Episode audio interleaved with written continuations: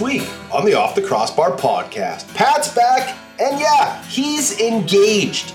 We'll recap week six and get you set for a very busy week seven.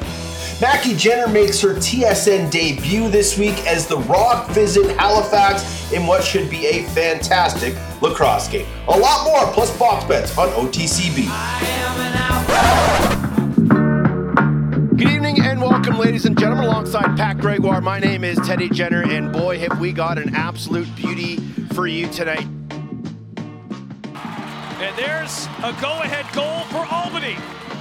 Sam Firth with the dumpster dive. This was once a 9-4 game. And even preceding that, goal! Shane Jackson! Take off your shoes and pull off your socks and toss them out on the floor. Four minutes left. Teat looking for more. Trying to get around the defender. He scores! What a goal from Jeff Teat. You can't give him an inch or he'll do that to you. Four on the game for him, and it's 15 now for the Riptide. As Buffalo gets right back shorthanded, Dhane Smith float around from McKelly scores! Uh, short-handed goals, the story of tonight. The Albany Firewolves and the Toronto Rock are still undefeated. Hands up if you had that on your bingo card as we reach the second week of January. What is good, everybody? Welcome back to another edition of the Off the Crossbar podcast. Pat's back. He was in the Dominican Republic for a week, so the show is reunited. Find him on Twitter at P. Greggy. I'm at Teddy Chandler Show at OTCB underscore podcast or on the Instas at OTCB podcast. Uh, you missed a whole lot. Mitch absolutely Wally pipped you to the moon. Oh, yeah. Um, but welcome back, bud. How was your trip? Hola, amigos.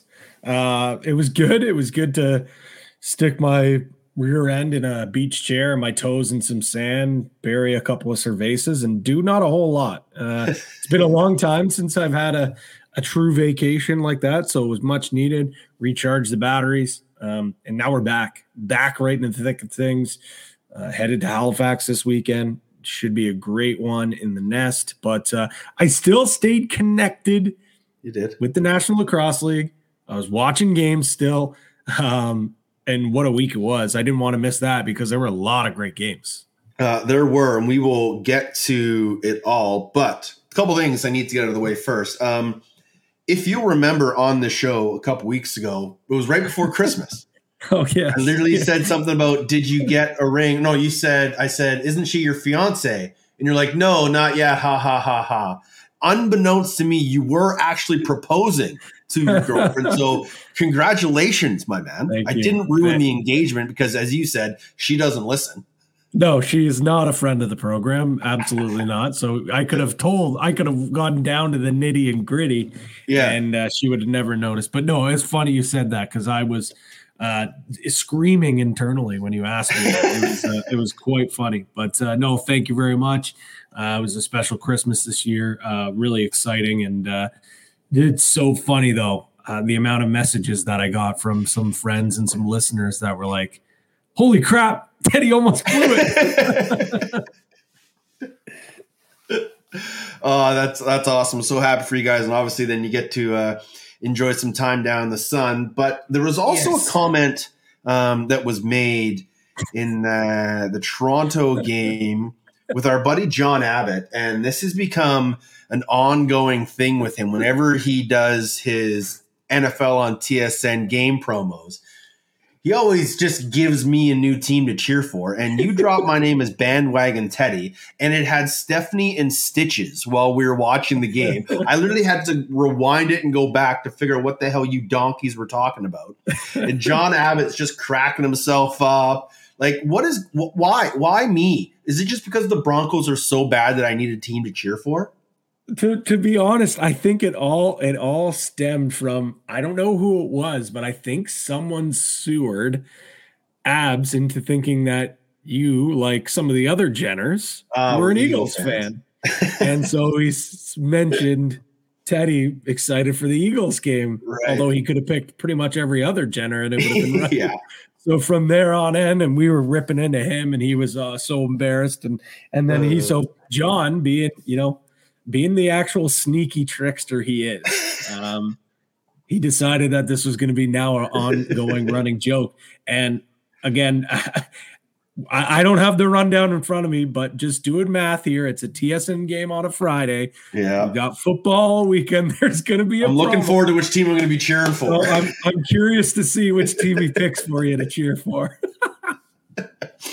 Uh, it's just awesome. I, I love, I love that. It's just the little inside jokes that we can have um, during broadcast. But uh, yeah, we were absolutely in stitches uh, when we heard bandwagon Teddy. Um, some news to pass you on your way. Uh, we're recording this on Wednesday as Pat's got to fly out to Halifax on Thursday for the Friday TSN game. Um, the Wings signed Nick Rowlett um, to a one year deal. Obviously, Paul Day thinks faceoffs and possessions matter. Um, they obviously didn't have a good showing uh, in the last couple of games going again, up against some of the top faceoff guys in the league. But is this a panic move by Paul Day, or is this just a coach slash GM just trying to better his team and create more possessions for his offense?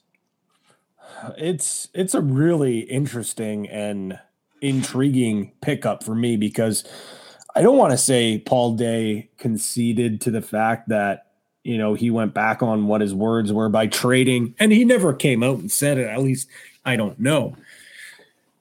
But the fact that he had one of the most dominant face-off specialists in the game Yep. and thought that it was more important, which I tend to agree with, that it is more important to pick up more valuable defenders, get younger, get faster on the back end. And and they did, but as we can see, there are still some holes on that defense. And you could maybe make an argument, and again, I don't know if it's the right argument, but they've been absolutely worked on face-offs for Mhm. for uh, you know, if not all the games, most of the games. They've still found ways to win. Yep. But gaining more possessions, allowing your team to, you know, end runs by getting offensive possessions, whatever it may be, it's important. And maybe he sees an opportunity that Nick Rowlett is is going to be able to be that guy. Maybe it's just him, like you said, trying to better his team. Uh, do I think that?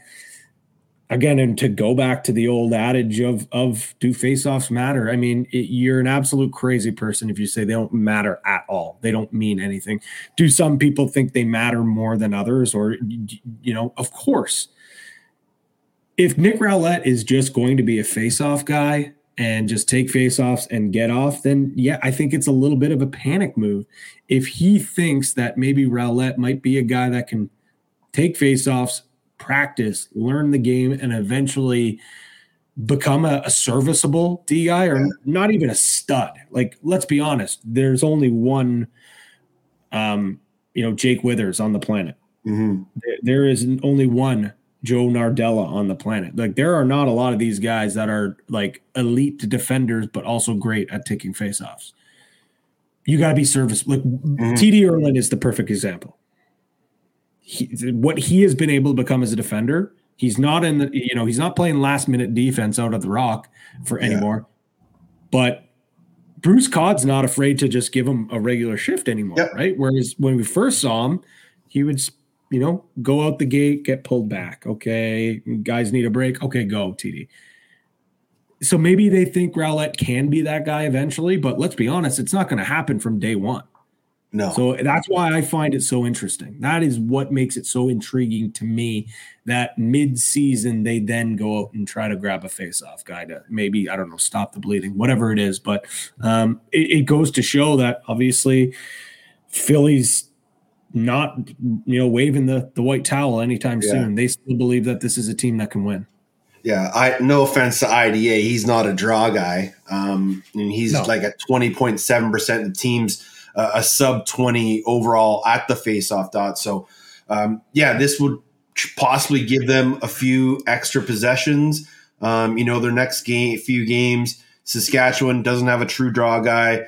Then they got to go against Baptiste. They got to go against Wiz, and and then Vegas doesn't really have a draw guy. Calgary's got Anasio. So they've got some games where they're not going up against uh, one of those top guys, but if they can have somebody that can at least battle with those top guys, like I, I you're right. I, I don't know if it's a panic move if they can find a way to get Jack Rowlett playing minutes, but or sorry, Nick Nick Rowlett playing minutes. But if he's just the grocery stick on the bench, then you're playing a man down and you're putting a lot of pressure on Higgy and you're putting a lot of pressure on that defense. So um, be interesting to see how that plays out uh, at the end of the day. Your players of the week were uh, Shane Jackson, went six four for ten. Uh, pretty pretty standard night for Jacko, honestly. And Taggart Clark was your rookie of the week with three goals for the Philadelphia Wings. But let's quickly go back and look at weeks week six in the National Lacrosse League. Just four games, a quiet week. What was the biggest storyline for you after week six? I, I, think you have to, you know, tip your cap or at least say the biggest storyline is the fact that Albany's still undefeated. Mm-hmm. I think a mm-hmm. lot of people had Halifax to be the ones that would end the streak and and even though despite the fact Albany's a team that has always played well against Halifax, whether it's in the nest or in Albany, but even back to that new New England team, they've always given fits. But for whatever reason, a lot of people are like, okay, this is where this is where it ends. Um, but for me, the biggest story for myself is that just when everyone thought uh, the Riptide were dead, down and out, they they come out on Sunday and put up 16, and Jeff Teat has an unbelievable f- performance. Are they going to be able to get back into the playoff hunt? I don't know. Unified standing certainly makes it a, a lot more difficult, but I think we were thinking it was going to be Black Monday um, yeah. if they lost. Like I think I, I honestly do believe that someone from the coaching staff was gone. A big yeah. trade was going to like it was going to be shake up city because let's be honest, you cannot punt on a uh, on a season when 51 is in your lineup. You cannot. You've already you've already wasted two of his years, and yes, it was his rookie year, his second year. Like he is he is in year three. Yeah. Every year that goes by and you don't make the playoffs, you don't win a championship, you don't get to a champ. Those are wasted seasons of one of the, you know, most promising players that we've seen in this game for a long time. The fact that they went out there, not only scored 16, but Dunkerley and that defense held Philly, who has shown some flashes of brilliance this year, yeah. to nine goals. That was a team that just said, enough is enough. We are winning this lacrosse game. Uh, Dan Ladouceur after the game uh, said something to, something akin of like, "This can't just be a one off. This has to be our, our, our character the rest of the way. This is how we have to play." Um, I don't think they really want their goaltender Cam Dunkerley rocking double pink eye every game, but he definitely saw the ball a lot better. He seemed a lot more comfortable in between the pipes. I thought their defense was good. They were using Moose in a bit of a transition role uh, as well. I thought that was a nice little change. Obviously, you know, Jeff Teat's going to get his goals, but when you get that depth scoring, and that was, you know, one of your um, New Year's resolutions for the Riptides, they got to get more scoring other than Jeff Teat, and, and I thought they did that. Austin McDronagh got his first goal, so it was it was a much better performance by this New York Riptide team. Can they carry this over and put a string of wins together? Will yet to be seen. Um, but it is a good start. They got Panther City at home this weekend, so maybe they can put some wins together. And if you get to two and three, you're right back in the mix. You know what? You start to climb out of that basement. You start to make some waves. You start to build some positivity in that room. Um, so, so that was a you're right, a, a massive win for the New York Riptide. Uh, Halifax had a two goal lead, 10-8 early in the fourth quarter, only to lose it to Alex Simmons in the Albany Firewolves. Uh, we talk about Jacko's 10 points, Georgia finding a way to outlast Panther City, who made a great comeback in that game as they were down pretty much that entire contest. Um, Buffalo jumped all over Colorado, never looked back, beating them 12 8. I thought Dillon Ward looked better, um, looked a little healthier in that game. And then, of course, the Riptide dropping 16 on the wings uh, for your week six roundup. Um, I went through because my hot take this week uh, for the National Lacrosse League was that Alex Simmons and Tye Kurtz will go down as the greatest rookie duo in NLL history. Um, they both could technically break Jeff Teat's 108 points. Reminder: Jeff Teat only played 16 games uh, in his rookie year because he missed a couple due to COVID. So his numbers, his point average might be better, um, but his overall total, I think Simmons will definitely pass it. I think Kurtz will come close, but those two are sort of the elite rookies. So I wanted to look at offensive trios because we always talk about three-headed monsters in the game of lacrosse. Um, who do you think is the most prolific three-headed trio in the NLL right now? Like just not not points wise, but when you just put on paper, what's the best three-headed monster in the league? Do you think? Oh, geez. I mean, it's hard to. I think like my mind immediately goes to Buffalo because of Byrne and and Dhane, but like how much is the drop off to what who to be right. probably Cloutier or Nanticoke? Uh, what we saw from Philadelphia was outrageous with you know Jones, Resetarits. You could even say, is it McIntosh? Is it yep. like theirs was almost like a four headed monster? Mm-hmm. Um, I think I'd go in Georgia though. What we're seeing from that team, like what we're seeing from Thompson and Jackson, is reminiscent of what they were when they won that championship. But then you throw in Kew, yeah. who, I mean, you were singing his praises at the start of the year. I just don't know why not like why more people aren't talking about how well he's been playing this year because mm-hmm. he has been such a the fact that he is the third head of that monster. Yeah. Like that's a scary damn monster. I don't know. That's I guess Georgia would maybe be the one that I would point to. I mean, Albany's the the obvious choice probably from points if I had to guess. Yeah, they but, are but like, how long is that going to last? I yeah. think we can safely say the three down in Georgia are going to be putting up numbies all long, all season long. And let's not forget that you know, Audie Staats, Dane Dobbie, and Wes Berg, those are top three. There, Dixon isn't in their top three scoring, but that is a nasty looking lineup. When Toronto gets Schreiber back in their lineup, you know, Craig yes. Matthew Schreiber is going to be a big trio. But you're right. Simmons, Walker, Kurtz have 85 points combined in their five games. Jackson, Lyle, and Kew are 79. But again, those two teams have played five games. Out of the teams that have played four games, Mitch Jones, Joe Resetarits, and Ben McIntosh have put up 70. Fields, Smith, and Lanchbury in Rochester have put up 66, a lot the same as Smith, Byrne, and Cloutier. Um, and then of the teams that have played three games, King, Pace, and Cook are at 53, followed by Staats, Dobbie, and Berg at 52. So there's some interesting trios out there, but again, it just goes to show how deep some of these teams are. Like you said, some of these teams are even four-headed monsters um, when they're fully healthy. So it was just a, a numbers thing that I wanted to look at. Just um, now that we're you know in, into January, um, if the playoffs started today, Patty, there would be one former Western team in the postseason. It would be Albany at Philadelphia, Toronto at Buffalo, Georgia at or sorry, Albany hosting Philadelphia, Toronto hosting Buffalo, Georgia hosting Halifax, and Rochester hosting San Diego. Only San Diego of the former West teams is above 500. East Coast bias. Everyone just wants to talk about. Well, all those people said the unified standings. All they did was help the Eastern teams. Oh, man, well, I, will I'll, I'll be honest. If you want me to to throw out a hot take here, yeah, um,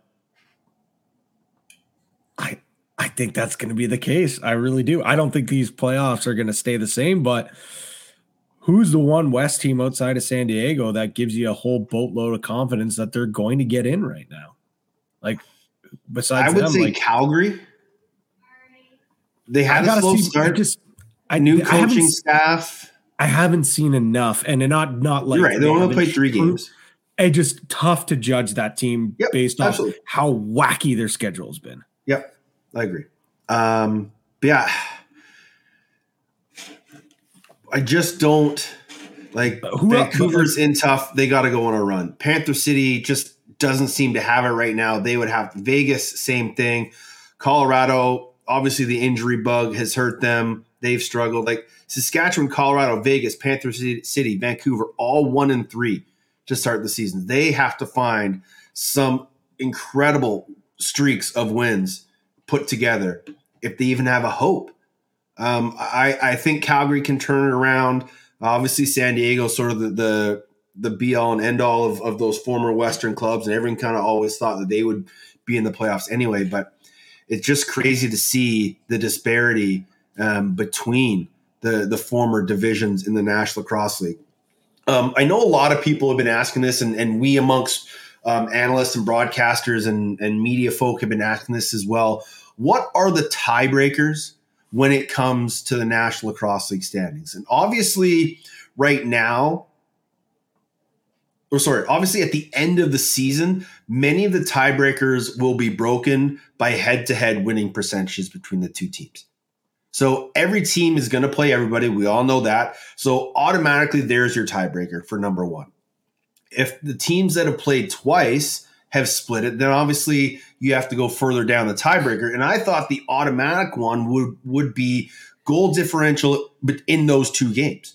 But actually, goal differential is down the list. So here are the was that one, two, three, four, five, six, seven, eight, nine tiebreakers that the National Lacrosse League will use at the end of the day, and they're using now to create their standings.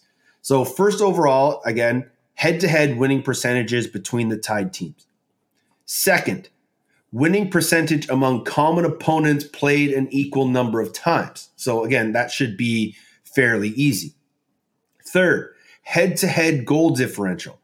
And there's a note that says in case of three or more teams being tied, all teams must have played each other in order to apply for this tiebreaker. Again, that'll be something that will be applied at the end of the year once everybody has played everybody. Next, strength of victory.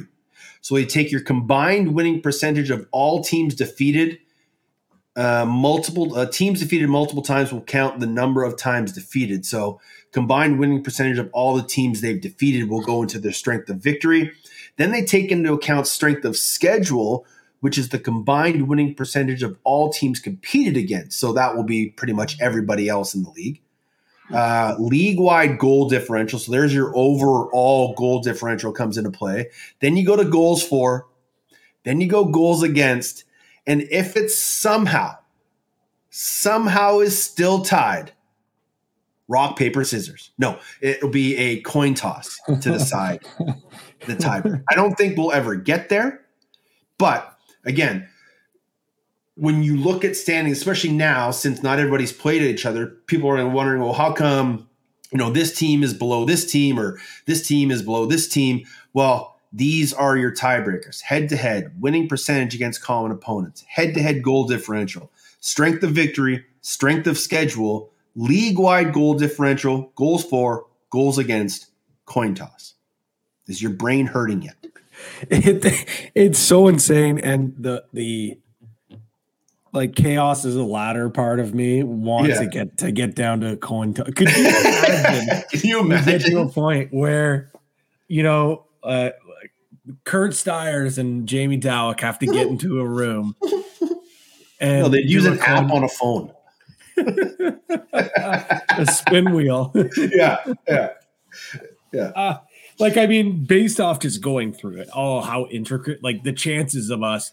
I mean, the chances to even get to like a strength of schedule even seems yeah. very unlikely, yeah. right?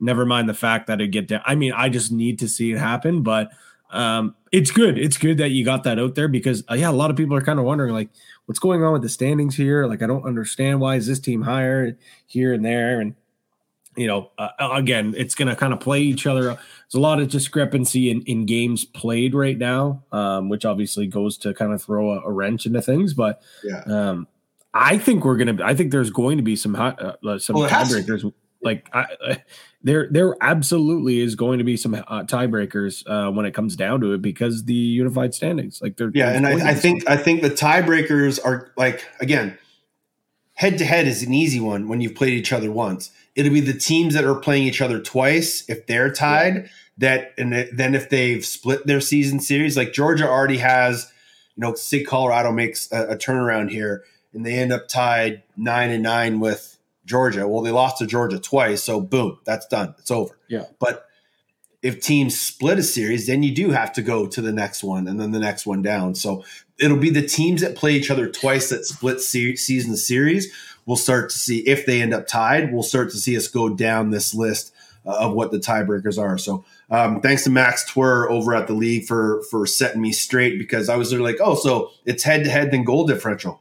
He's like, no, goal differential's way down the list. I'm like, huh, interesting. So Okay. um, again, this this really will take into effect a lot of these once the season is over. But uh, so don't pay too much attention to like yeah, obviously when teams are tied, you want to break things down, but this will all get sorted out in week 21 uh, of the National Lacrosse League season, um, which is a positive thing because we don't have to hurt our brains. we uh, got to stay positive, right? We got to give them that. Positive vibes only. All right, positive vibes for this week, Patty. Uh, you are back. It has been a while. I will let you have the floor. my positive vibes, and we kind of already talked about it, was my big takeaway, um, is that there are no longer any winless teams in the National Lacrosse League. I real I know I was harping on it a lot about this New York team and how there need to be changes if if things aren't turned around. Like I, after watching that video, um, you know, you know Dan Ladouceur handing out the belt and the chain and and the reaction of those guys like you could really get a sense of relief from that group like they weren't like popping champagne and and you know celebrating hard like Yeah. they were it was more like oh, thank god like thank god we got that monkey off our back and i don't uh, you know confidence is is a contagious thing. Like it, we cannot deny that that offense has a lot of firepower. Over the last couple of years, they've shown it in in flashes. And Ladouceur said it as, himself the best that this can't just be a flash in the pan. This has to be the team going forward. And if they can put up 13 to 16 goals a game and Dunkerley plays like that and their defense is, is sound, they're going to win a lot of lacrosse games or they're going to win a lot more lacrosse games. Do I think they can get back into the postseason? I really don't know. The unified standings are going to be so hard to just jump. And like you said, with these tiebreakers with head to head, these these losses at the start of the year start to feel a lot heavier. So I don't know, but for me, I'm just happy that because talking to a lot of folks that are I don't want to say average or uh, new lacrosse fans or um, you know just starting to follow the league. The one thing that they've they've I've, they've been very consistent is the fact that they just love the parity in the league Yeah.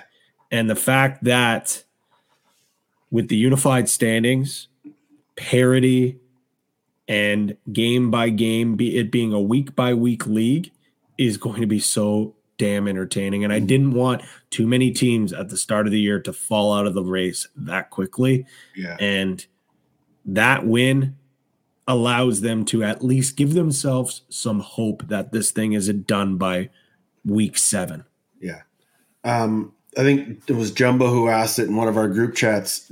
Is there any possibility a sub 500 team makes the playoffs? It was a great question, and and of course, our, our good friend Evan Schemenauer immediately goes to like the mathematical. Like, well, technically, it could happen. Yeah. Yeah. I don't think it happens though. I really don't. No. You can throw any numbers. Like I just think there are too many damn good look lacrosse teams. I think there are going to be a lot of teams hovering around that like 500 Yeah. mark. I just I don't see it like unless like Albany just doesn't lose any games and Toronto loses a game and Georgia only loses. T- but I, I just don't see it. I think we see a lot of like it's parity, man. I just I I have no I don't have I can't see it. I really can't. I, I the league's too damn good, man. It's Yeah. just too damn damn good to happen. Yeah. Like what? Albany's got 13 games left for them to be nine and nine. They'd have to be go what four and nine the rest of the way.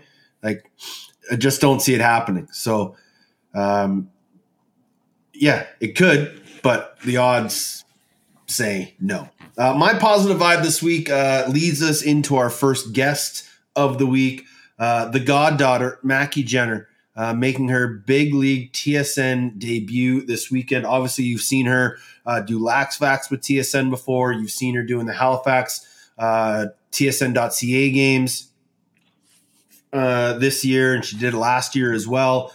Um, but it is just such a, a, proud moment for our entire family that she will make uh, her TV debut. Uh, she's going to be great. She's already killing it this year. She's doing so much. Um, in Halifax. We'll talk about that uh, with her, but she's also doing um, some Team Nova Scotia women's lacrosse coaching. Um, she's doing some camps out there. She's really, you know, it was a big move for her to move literally coast to coast and go somewhere where she didn't really know anybody, didn't have any family. Um, but John Catalano and and Curt Styres and Chuck Ragusa and, and everybody with that organization has welcomed her with open arms, and she has just flourished in her role. And uh, there's going to be some tears shed when uh, the Jenners get together and watch that game this weekend. Not because your hair is going to be so magnificent, not because we're laughing at John Abbott's joke, but because uh, the eldest grandchild, uh, my goddaughter, and my number one, my first niece, Maki Jenner, uh, makes her TSN debut this weekend. And I know you're going to take good care of her. Uh, you guys have worked together before, but um, it's going to be an awesome, awesome moment. She is an absolute superstar already. Um, it was only a matter of time until she got this opportunity. She, you know, obviously we've been prepping throughout the week, you know, different calls and working out some storylines and stuff. And you know, when she said she's she's nervous, I told her I'm like, one, you don't need to be nervous, but I'm never going to tell you not to be nervous because that means it it matters to you and yeah. you care. And I think that's one of the I mean, there's a lot of great things you can say about Maki, but the one thing that I think that you know you can tell in her work is that she cares. She does so much great research. She she knows so much about the game. She has so much passion for the game. Um, she brings an element that I don't think there's another floor reporter that has the same element and mm. and that is the fact that the feel for the game the experience of the game and i think that's just one of the things that will propel her to some some many more great things you will see her on the sidelines of Toronto, Halifax this weekend on TSN. Maki Jenner joins us this week on the Off the Crossbar podcast. Making her TSN debut on the big TV. Joining us now on the show, uh, good Victoria girl, Maki Jenner. What's up, Mac? Hello, hello. Um, you know, just getting through another day of work, getting ready for the game this weekend. Um, just living life. How are you guys? Uh, we are great. Patty's back from vacation. He's all tanned up. Um, he, he's looking forward to getting back to some chowder on the East Coast. But you wear a few hats with the Halifax Thunderbirds. Not only do you do the sideline reporting for the TSN TV and linear games when you get the chance. But mm-hmm. you're also in the office and doing a lot of stuff in the community. What do you do on a daily basis with that group? yeah, so my official title is communications manager, but there are definitely a few other things that I do. Um, so, obviously, on the communication side, a lot of PR stuff, communicating with the away team, organizing their practices when they come here, shoot around, player tickets, um, game notes, media guides, all that fun stuff. Um, but something that I've really taken a liking to is that community side. So recently I've kind of taken over our Junior Thunderbirds program. Um, so I'm in charge of all of our camps, clinics. Um, we're starting up an academy next week with Clarke Petterson. Um, he just moved here, so him and I work very closely um, on all of our youth programming. Um, so we're super excited to kind of get that up and running since it's kind of been gone for a few years. Um, but we're going to be back with that. Um, and then also on the community side, um, a lot of school programming. So we have two different programs we run. One is our Sticks for Kids program. So we go into the schools, um, we supply um, sticks, and we bring tennis balls in um, to gyms and take over. We usually spend a full day there, and the guys just teach the kids how to play lacrosse, try to start at that grassroots level and really introduce the game to a lot of different schools. So we start at elementary, go all the way up to junior high, high school. Um, and then we have a reading program, which is more for the primary kids. Um, so they go in and read um, a story from My Big Family, which Brendan Bomberry helped write. Yep. Um, and so, yeah, it's just, it's a lot of fun to kind of get out into the community and have the guys at different events. And they really like being here and enjoy the community and Halifax has just welcomed them with open arms. And you know the growth of lacrosse here has just been astronomical. So it's really cool to see everyone just like taking it all in stride. Um, so those are off the top of my head kind of the, the main things that I do. Um, but different things come my way. So I'm just kind of open to whatever they ask. Who's right? Jake Withers, look out here. Do you think he's the jack of all trades for for the Thunderbirds? nope, Maki's taking that title. Yeah, don't tell him that though, because he might get offended and then try and one up me. well, we've we've seen him in the office. Actually, we've seen Yes. a few of the players sell slinging tickets on the phones. Uh, it's Oh, actually yeah. pretty awesome to see. Um, you know the growth of uh, the, the community seeing the guys in the market. I know there, like you mentioned, there's a few guys that are actually in market throughout the Mhm. whole year, but um, you're there. You know, it's year two for you.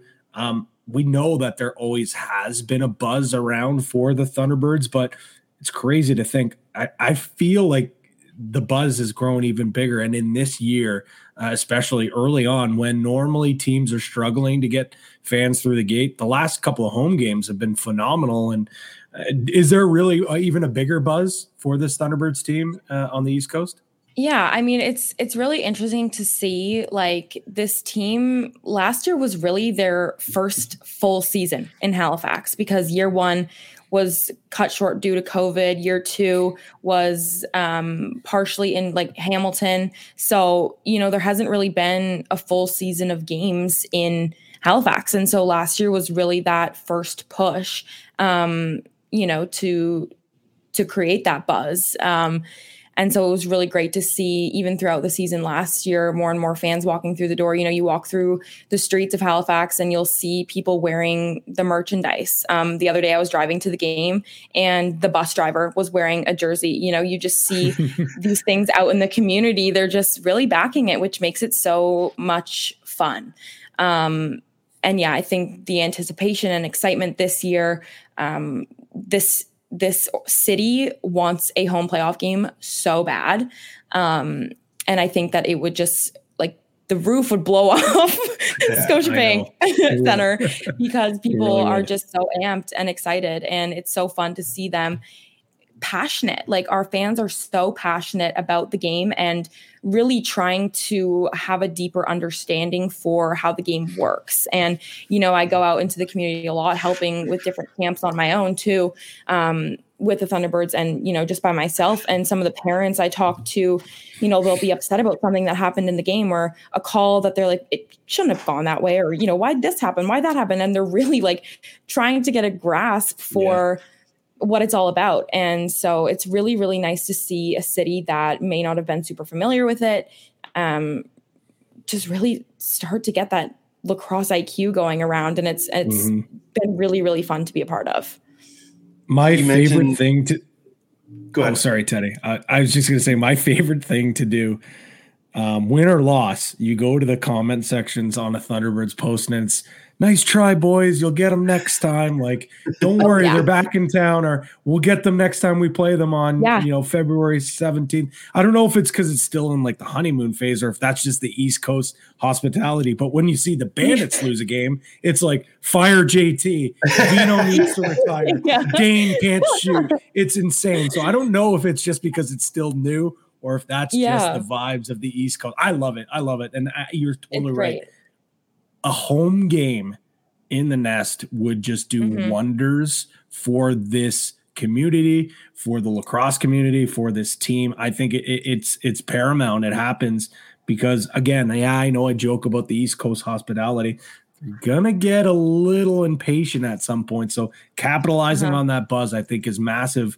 And uh, you know, with the unified standings, this is the best opportunity because you're not going to have to play the Buffaloes, the Torontos in the first round. I mean, you might, um, but if you're if you're yeah. getting a top four seeding, you're probably not playing one of those top teams, which has plagued them their first couple of seasons in the league. Absolutely. Yeah, for sure. No, it is very exciting. And, you know, we definitely do have a lot of support. I will say we do have a few fans that you know will question some decision making but it sometimes it's okay to see some of that because it means that they really do care um, yes. on that level of they they want to win.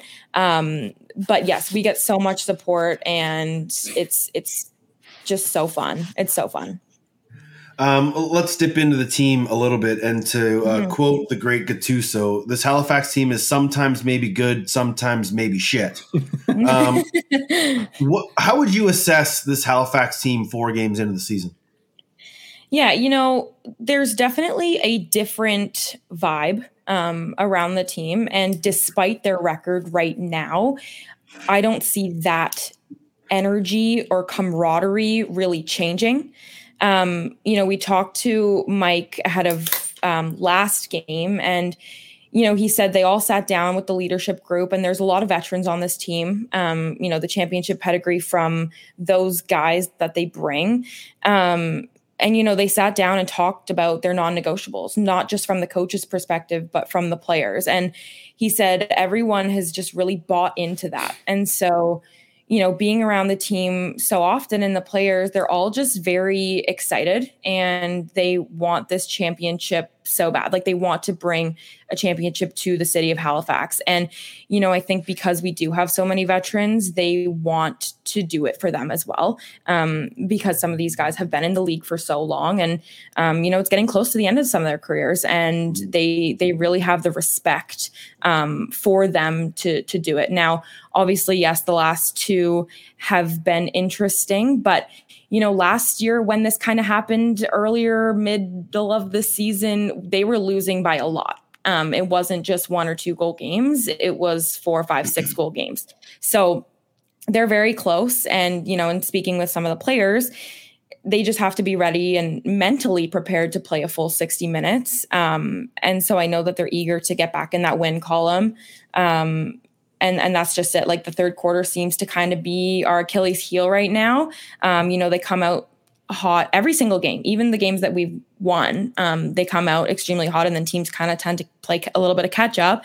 Um, and sometimes, you know, that's when they pull out that win. So um, it's just a matter of of playing a complete 60 minutes for sure but they recognize that they've chatted about that and so um, it'll be interesting to see what happens this week for sure for them one of those veterans um, that's nearing the end of his career is Ryan Benesch, and he doesn't seem mm-hmm. like he's ending near the end of his career with with how he's no. been playing to start the season. Twelve goals, twenty one points. He has been phenomenal. How have you liked sort of the the emergent? I don't even want not an emergence. He's come from nowhere, but Benny taking his game to another level to be the offensive leader of this group.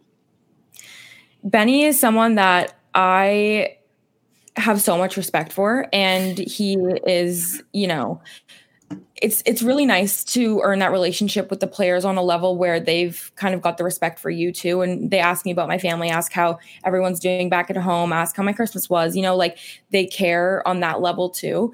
And seeing him continue to find so much success in this league has been incredible because he it's like 17 years in the league and he just continues to dominate. He says, you know, his his motivation is truly his family that he's built in the past few years with his wife and and and PJ, you know, like they are really what has has pushed him to get to this point. Um but he just he loves it. He says he wouldn't still want to be here if it weren't for the ownership group, the coaching staff, the players around him. And he said if anyone had the chance to go inside of the Thunderbirds locker room, they would understand why you wouldn't want to stop playing yet. And it just is really great to see him take some of these younger guys that we've you know, taken onto the team under their wing. Like he's been rooming with Briley Maxwell, who's on our practice roster, um, but he's a first year guy out of Alberta, and he said he remembers waiting in line in Edmonton for Benny's autograph, and now they're roommates on the road. Awesome. And um, he said, you know, I've feel like I've annoyed him by asking him so many questions, but Benny's just so open. Everyone want to grow, and that's exactly what you want from a leader on your team. Someone that, no matter how many years you've played, how long you've been there, where you've been before, is just really trying to help you take your game to the next level. And and I think that that's showed in his game too, because he just always holds himself to a high standard. A guy that has been around this team for a few years, but we're kind of seeing the full potential start to come through is is Dawson Theed. He's third in goals mm. behind Benesch and Clarke Petterson. Is this just a matter of the the fact that we're we're seeing a Dawson Theed focus on just lacrosse? Because if you saw him in the early stages of his career in junior, and you knew this was capable, but he is an absolute throwback to a power forward. Uh, you had a chance to talk to him. What's what's he feeling like early on in this this season? Yeah, you know, he is someone that like you said, it's it's definitely that kind of like old school physical style of play, and he just like loves it. He he even said he's like, I love mucking it up every so often, you know, like to get to do that for my teammates is great. Like I'm got no fear in doing that, no shame in doing that, and um, it definitely has to do with being able to focus on just lacrosse. You know, playing two sports at a high level, like college hockey and then professional lacrosse, like at the same time, it's pretty, it's pretty incredible. But he was saying today, like, you know, he would have practice three times a week, two to three games a week, and then on the weekends go travel and and you know, he didn't know if he was going to play or not necessarily, but when he did, you know, he was he was tired, he was exhausted. It's mm-hmm. physically demanding um, to be able to compete at such high levels in not just one sport but two. Um, and so he said he's just taking it all in and and it is really enjoying being able to focus on lacrosse um, and again be around this team. So it's been really awesome to see him find success because I'm a big fan of his and his style of play. I think it's really fun and it's a little bit more unique to what we're used to seeing right now.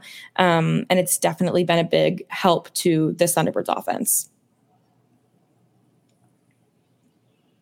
Why do you think we haven't seen Cole Kirst in the lineup since the first couple of games? Because I thought he was very effective in what he was doing, um, playing a bit of a transition offensive role for Halifax. Yeah, you know, it's it's interesting to see like you don't really know what's going to happen um, every game. And I think right now, I mean, we've seen some changes already with, you know, Kalen Mander getting his shot mm-hmm. um, to play last week. Um, so I think it is still early enough in the season that the coaches are kind of just seeing what works and what clicks and who has the best chemistry, what the best potential lineup could be.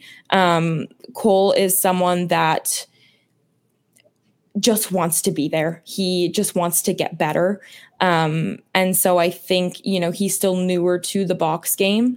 Um, and so, you know, some learning curves, but he, I think, is going to be a star in this league when he does get his shot. Um, I think they're just trying to find the best recipe for success right now. Um, but I don't think that that's you know the last time we'll see him this season. He is big, strong, athletic, fast. Um, he does have a high IQ. He's just still learning that box game. Mm-hmm. Um, but he's a huge locker room guy as well. Just like anyone you talk to, he's like he is literally the nicest person I've ever met, yeah. and I've heard like ten people say that. Yeah. Um, he really does just enjoy it and love it and want to take it all in and be a sponge. Um, and so I think he is just kind of going through that right now. But um, again, I think it's not the last that we'll see Cole this season.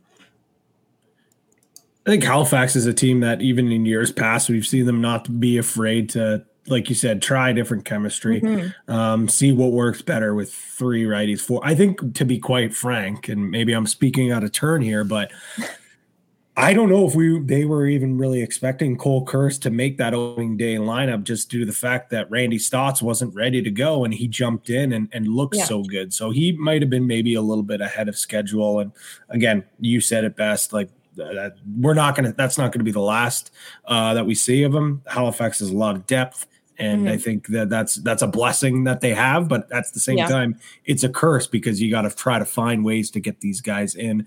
Um, switching gears to the bench, mm. we all know Andrew Suitor what he was like a player, mm-hmm. fierce competitor. Um, you know, a guy that when the team is down or needs a spark, he's not afraid to drop the gloves, throw a big hit, throw, you know, muck it up. What's he like as a coach, though? It's so funny. The first game this season, he was so so nervous like so nervous. He couldn't even speak to anyone. Like charlie was like can you like he is in shambles right now. Like is he okay?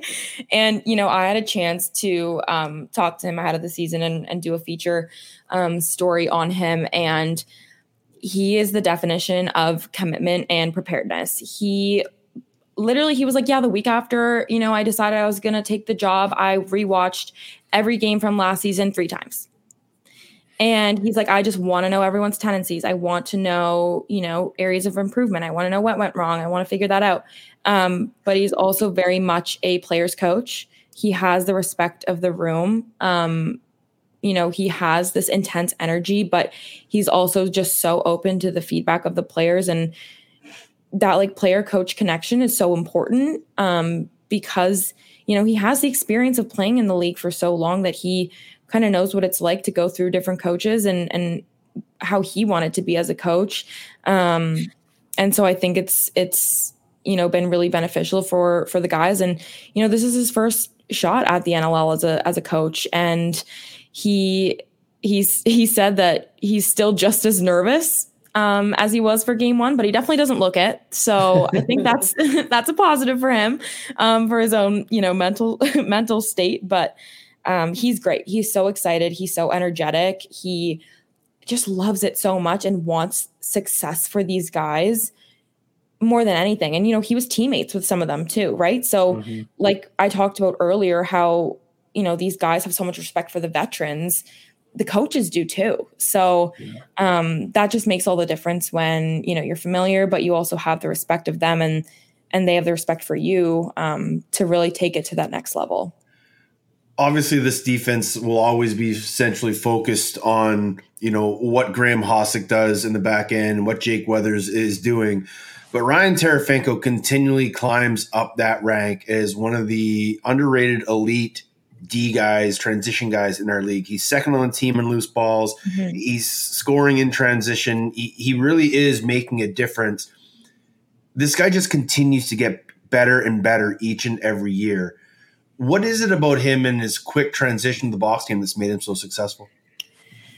He is another guy, kind of like Cole in the sense that he's just like a sponge. Like he wants to learn, he's eager to understand the game. He is an incredibly hard worker, extremely intense, like through practices and even just like at shoot around and going through his own individual physio stuff before the game. Like he is just so committed to his craft and getting better. And anyone you talk to about him has said that he's not even close to hitting his ceiling. And it's just so true. He just continues to get better and better and better. And, you know, Mike says at one point last year, I think like he could develop to be someone that could stay and play a bit on, on the mm-hmm. offensive side of the ball. Like he just is so intelligent and able to take everything in and execute it to the nines every time. Um, he's so consistent, which is very helpful in this league to have such consistency. Um, but he's just gritty. Like he just takes everything in and works like he's a workhorse. He will do anything for anyone, and um, whatever you ask him to do, he will he will work at it. So I think just his work ethic has really, really enabled him to, you know, be a a star in this league. And I think he's not even close to, you know, his full potential um, as as a player. What's the formula to to beating this Toronto Rock team this weekend? I know it's easier said than done, mm-hmm. um, especially when you look at the changes that they made up front. But for mm-hmm. whatever reason, in Toronto or in Ontario, Hamilton, whatever it is, the Rock have their number. Mm-hmm. But inside the nest, the Rock have not been able to figure out this Thunderbirds team. It, it's so interesting looking at the history of that and just like how different it's been because you're right and like the playoffs included too like the past yeah. two seasons it's been in Ontario and they've come out on top. Um, this Toronto team, and typically most of the time, rock teams are very fast and very push pace and intense. They shoot a lot, they run the ball, and are not afraid to do so. Um, I think one of the things that hinders the Thunderbirds a little bit is that reverse transition. Um, you look at the numbers, and like earlier in the season, it was like five goals against, five on five, and the rest were either in transition power, like you know, broken plays. Um, but to limit their opportunities in transition is huge for the Thunderbirds, especially knowing that they do have so many guys that can stay and play or push pace or, um, you know, have great shots off the back end. So that's just key. And then just, you know, the offense maintaining composure too. Like I think sometimes when it gets to that point in the third quarter where, you know, team starts to creep up or takes a lead, I think they're very like quick to shoot the ball early. I think they don't really wait until that like 100% kind of shot opportunities there. They really um it's like an instinctive kind of almost like panic. Um very yeah, panicky almost, but um I think if they can you know, maintain composure um and get through that third quarter because they do typically come out, you know, firing every game.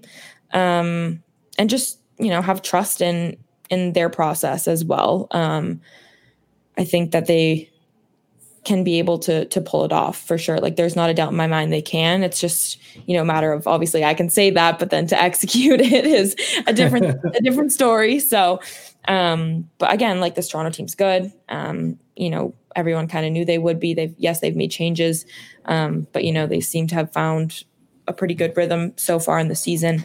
Um, I think the Thunderbirds are just hungry. And I think that, you know, who wants it more can sometimes be the ultimate factor. And there's been a lot of really close games between these two teams um, in Halifax. So I think we're kind of in for that kind of a vibe. Um, so we'll just have to see what happens.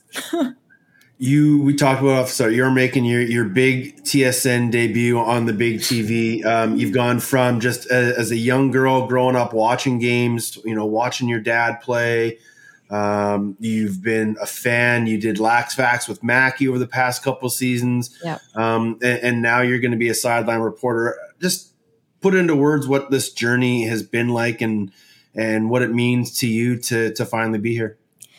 Yeah, it's it's kind of incredible. Um, and you know, I'm typically not one to like really like to talk about myself, but it's kind of a moment where you're like, wow, I I did it or I'm I'm doing it. Um, I I always think back to when I came with you, Ted, to the finals in mm-hmm. 2019 in Calgary, and I kind of met you know the crew.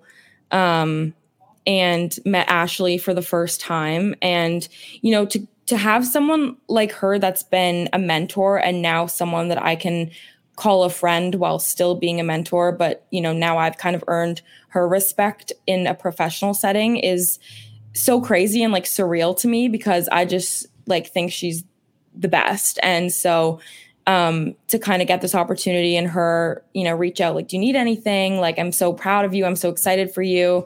Um is just so cool. Um because she was definitely like a role model that you guys introduced me to and you know, will always be that for me, but you know, now it's like I get the chance to kind of get to do the same thing that I watched her do and thought was the coolest thing ever. Um, I'm just, you know, I played for so long and my playing career didn't necessarily work out for me. I hated lacrosse for a good amount of time after I was done playing. Um, and, you know, through different opportunities, learning to have an appreciation and a love for the game again in a different light has been so helpful for me.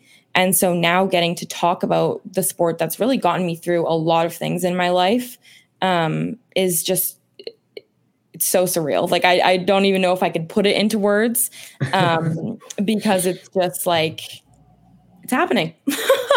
so yeah, it's it's pretty cool. Are you nervous? I am very nervous, but I, I get nervous for everything. Um, I just am that type of person. I'm a perfectionist. So, you know, but going from last year to this year, like I just have, I've learned to have more fun with it because that's what it's about, right? Like I talked about my passion for the game and being able to demonstrate that through my work is something that I've really kind of tried to put more to the forefront. Um, because it is fun. Like you get to talk about something that you you like to do and you like to watch. Um, and so I think that mindset of enjoying it rather than like, oh my God, this is insane. I can't believe I'm doing this. Like, what if I mess up miserably and fail or trip and fall or something? like, who knows what? Um, but um, having that kind of mindset has has helped ease my nerves a little bit. So yeah. I'm I'm definitely very excited. well, you mentioned Ashley, and I know you were a big fan of Devin and what yeah. her work was doing. I remember, you know, introducing to Kayla Spees in, in oh, Calgary. Um, but all, all the, the women of the National Lacrosse League that are doing this job are doing incredible service for our league. It's incredible to have you part of our fraternity, but it's probably an even cooler fraternity to be um, one of the ladies in a very male dominated league. Mm-hmm. What do you say to the next little girl that will be watching and has dreams of doing something like this? I think just knowing that it's possible and like you do have the support of of women around you to kind of help you to that next level. Like I remember Ashley telling me, you know, when she was going through her process, she didn't really have someone like she is to me to go through that. And mm. so I always encourage anyone that I talk to, male or female, that, you know, a couple of my brother and sister's friends um, are in like sport management or communications in college and have asked to interview me um, for their classes. And I've always said, like, take my number and message me whenever you need it about anything because having resources like you guys and Ashley and Devin and Kayla and all of them that I've utilized um, throughout, you know, my kind of journey has been a game changer. And so um, just leaning on those people that will support you no matter what is so important. And, um, you know, you can watch yourself kind of go through this amazing process and meet amazing people along the way.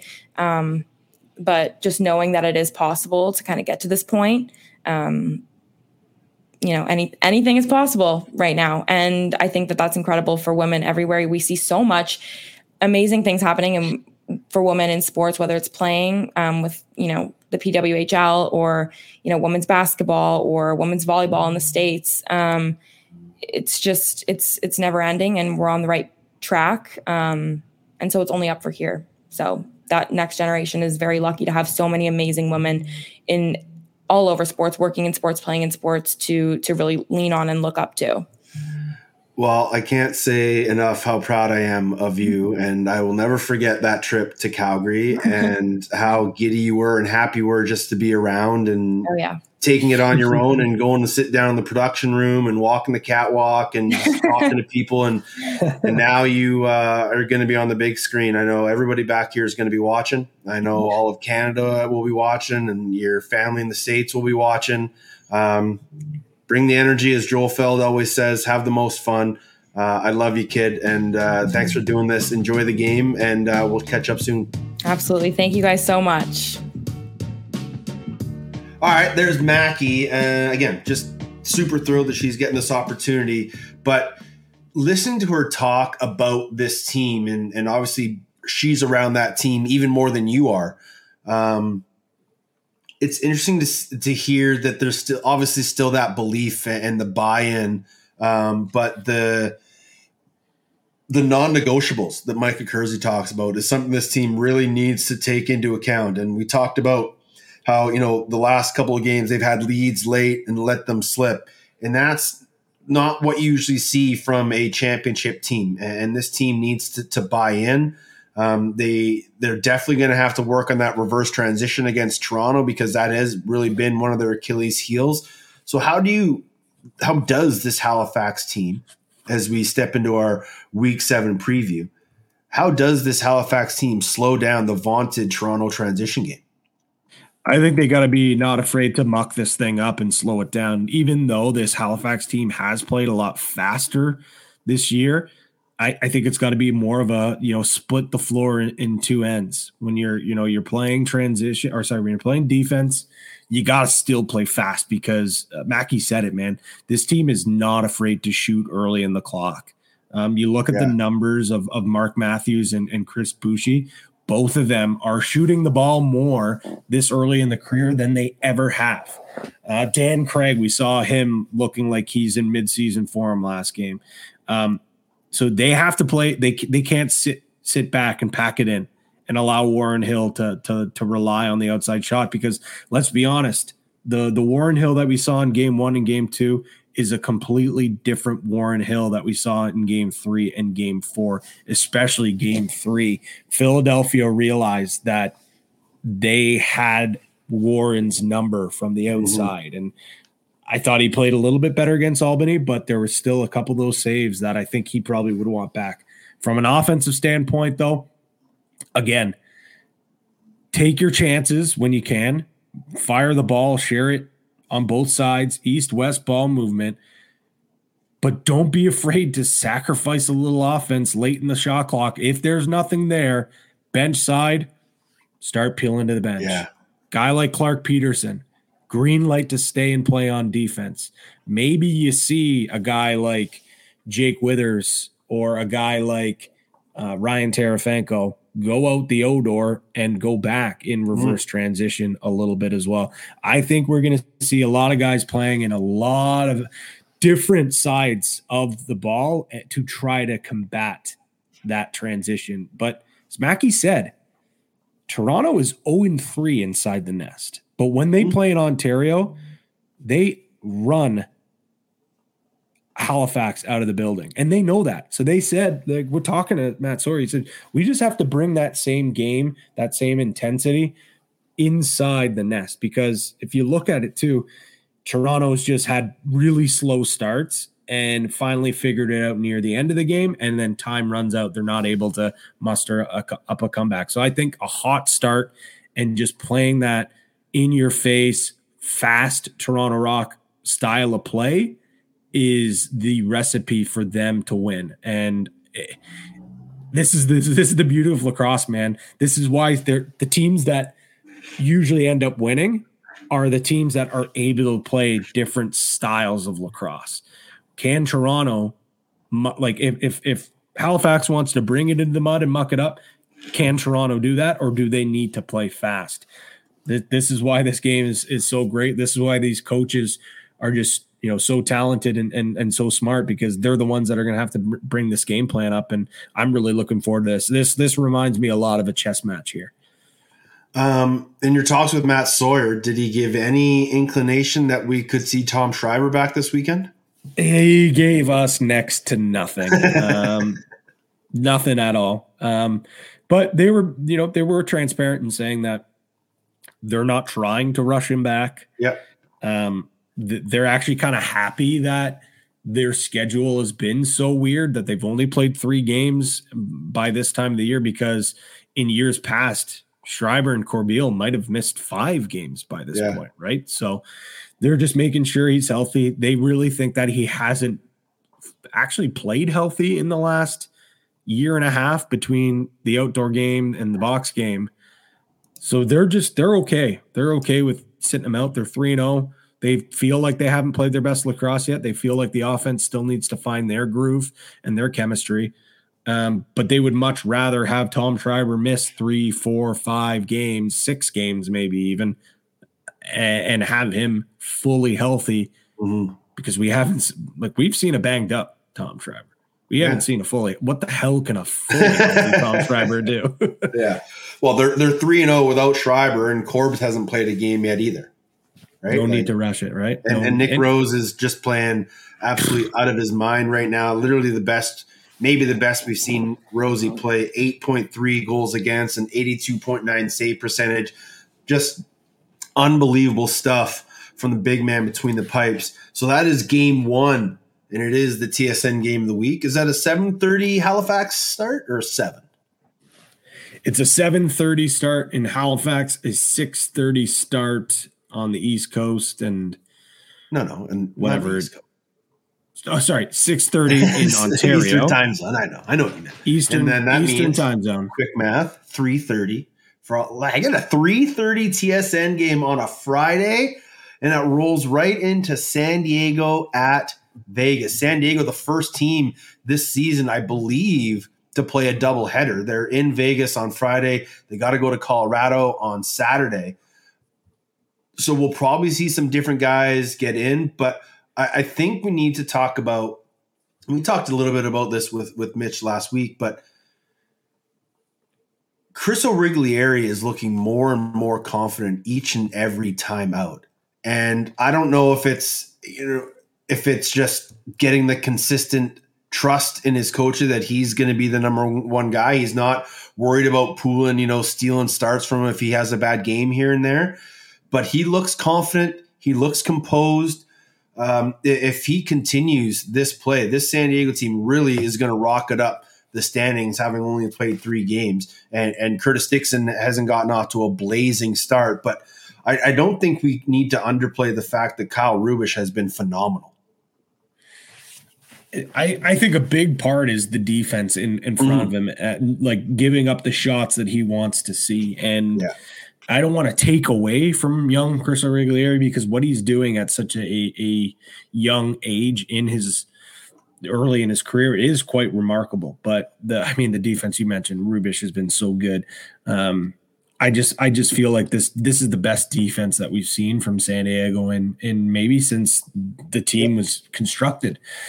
And that goes a long way. When when you have a, a confidence defense in front of a goalie, it's going to give you confidence. But with that being said, um, the defense needs to have the confidence in the goalie. Bless you.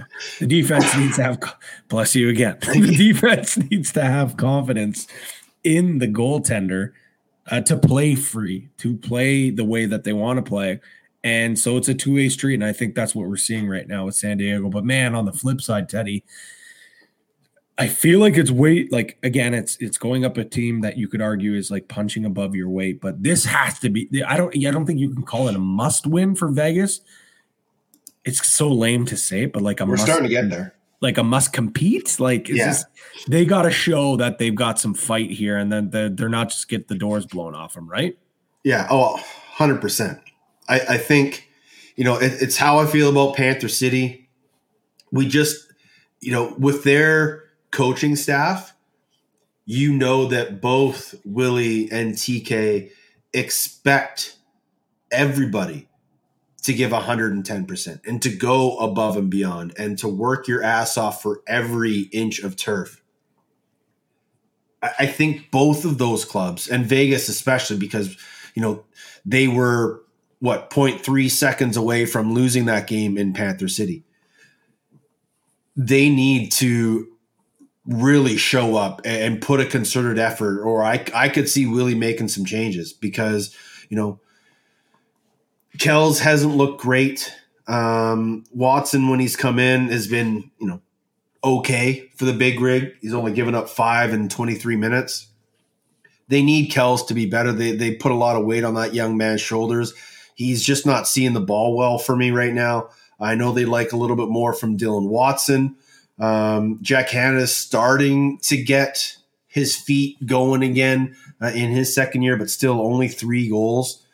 I think Casey Jackson's been really their their biggest bright spot um, for their team this year. So this is a club that has to have a massive, massive effort at home. It's whiteout night. Um, you know, it's the Joe Seibel. So it'll be interesting to see, you know, how that fires up this Vegas squad because you know there's some inter club beef there just because of the the relationship that the two clubs have, but I, I just think this could be a very, very long night for Vegas because you know we talk about how good the San Diego team. Like we didn't even bring up Tre Leclaire's name, and that guy is just having an absolutely phenomenal, phenomenal season for the Seals right now. You know he started his career out the back door. Um, now he's kind of their number three right hander. So man, th- this is a team that uh, is doing everything right for San Diego right now, but Vegas Vegas needs to be a whole lot better. Did I lose you? We go full freeze. Uh, I think I got you back now. Oh. There you but go. I, I got you. you did freeze. I mean, your face. Everything still froze, but I was still talking, right? I can. he- Yeah, I can still hear you now. Yeah. I just. Oh. My computer whole screen just went white. Oh, Oh, oh, you got me? We still going? uh, yeah. Now I got you. All right. Well, let's, perfect. hope, uh, let's hope that didn't delete everything. uh, where are we here? Come on. Um, all right. Still says it's recording. So Yeah. Um, third game of the week. So those are the first two games on Friday Toronto at Halifax, San Diego at Vegas. And then we move to some incredibly, incredibly juicy matchups on Saturday Buffalo, Rochester, the Pegula Bowl. So we got the Tsai Bowl on Friday night. we get the Pegula Bowl on Saturday, the I 90 battle. Um, there's going to be a massive bandit crowd in Rochester, as there always is. Um, but you know, this is a different Rochester team um, playing out of their minds. Obviously, the the injury to Hartley has left them scrambling. Um, they went and got Doug Buckin from Buffalo uh, just as a failsafe because not really we don't really know how Kevin Orleman is doing right now. Um, but Buffalo is starting to find their stride, so this is a huge test for this Nighthawk squad. it's massive, and and this obviously is a game. Last year we saw Rochester beat the Bandits, but then when it mattered the most, um, the Bandits absolutely laughed Rochester out of the building. Yeah. Um, that was when I think we started to think, okay, yeah, this this maybe this year is different for the Bandits, and uh, maybe maybe you know this is a great story for Rochester, but they're not quite ready yet. And I think this team's going to remember that feeling. I know they've got Yeah. some new faces, but I mean, arguably their their their biggest two guys in Fields and Smith, they remember it. They were there. They know how much that sucked. Um, so they're they're going to remember that. And I think that this is a game that normally, if you had a healthy Hartley and I mean, even if even the way that they played last, I think this is a, a game where normally when you go play play the bandits you don't want to get into a run and gun matchup but the way that this team's dna is, has been molded i think it's like field smith lansbury waters mccall like go out there and just ball boys like Yeah. let's let's try to just go toe to toe with the bandits last goal wins next goal wins and, and let's allow you know let's let's allow our studs on the back end like Gilray and Reese like let let's go the, those guys to start running Yeah. too the, the fact that if you think you're going to be able to contain that that bandits defense with what's going on in between the pipes and really with what's going on with the defense it's just a recipe for disaster so i think you just say hey we're in each other's backyards basically Yeah. from a geography standpoint let's play old old school backyard lacrosse Yeah. Um, Adam Levy had uh, on his Lacrosse Matrix podcast had Riley Hutchcraft on Riley Hutchcraft on, just talking about him sort of becoming an everyday guy now due to the injuries. Um, so if you want to go listen to that, go check out uh, Adam's podcast, Lacrosse Matrix. But for the Buffalo Bandits, you know, they had um, why can't I think of the guy's name that played for Macaulay last week? And Emerson Clark played for Macaulay last week. Macaulay was a bit banged up. Macaulay got in this past weekend, dropped three, his best game of the season. So, you know, they're starting to round out. They're starting to get healthy again. Um, but it'll be very interesting to see how this Buffalo team shows up. I think, I think they're getting their mojo back. I, I think there was. I- We don't need to call it a championship hangover. You can maybe that first game, but they they've always played Albany bad in Albany. But now they're they're starting to roll again. Um, and I think this is a scary thing if they can go into Rochester and put a beating on Rochester, and poor Riley Hutchcraft gets absolutely lit up. Then I think people need to start waking up to the fact that Buffalo is going to be just fine. Um, on that next note game, what's sorry that? before that Yeah, on that yeah. note um nll.com or lax metrics whatever you Mhm. want to do uh, head to see cooper perkins um his report this week talking about and it's crazy. I think the the the tweet itself was like, "Don't sleep on the Bandits." First Yeah. off, who the hell is sleeping? on the yeah. but no, uh, Cooper is basically saying like, yeah, they're two and two. Yeah, like okay, maybe a little bit of a hangover. They're starting to heat up, but the the metrics would actually say that they have actually been playing pretty good. They just Yeah. haven't been bearing on their chances. So uh, take a look at that. Watch the video if if your your brain can't handle too many of the numbers like myself. He does a great job breaking it down. Read the article um, and, and check it out. Really, really cool um, breakdown to realize that hmm, maybe the Bandits aren't playing so bad after Yeah. all. Yeah, I, it's I completely agree. They just you know they they what they lose by a goal to Albany. Um, they they That, beat that loss ain't that loss ain't looking so bad after all, is it? no, know everyone's losing to Albany right now. They they squeak one out uh, against San Diego. Uh, they they put a good game against Colorado this past weekend. So yeah, I, I think the Buffalo Bandits are going to be just fine. Uh, Saskatchewan at Philadelphia. Um, ben McIntosh and Bubba going up against their former squad from a few years ago. Uh, Frank Scigliano probably played his best game of the season last weekend, um, and and truly he hasn't. You know, this is early season Frank. You know, his numbers are other than that first game against Halifax, his numbers are really good. And I thought that was you know in that game against Albany, that fourth quarter he allowed his team the opportunity to get back into that game. And if Frank can do that against this Philadelphia squad, I think Sask has a chance. But, you know, Philadelphia, as you mentioned earlier, has this ability to go off for 16, 17 or the complete opposite and only get six. So I think this is a, a obviously a huge game for both clubs, but uh, a litmus test for where Saskatchewan can get to and, and if Philadelphia is real. Yeah, this is a big game for both. Like I, I it, it we always say like all unified standings means a lot more, but I, I do believe that these are each team is actually looking at each other in the standings or you know looking at the roster and saying like we should beat this team. You know, Mhm. Philly's saying this locker, we we should beat this team.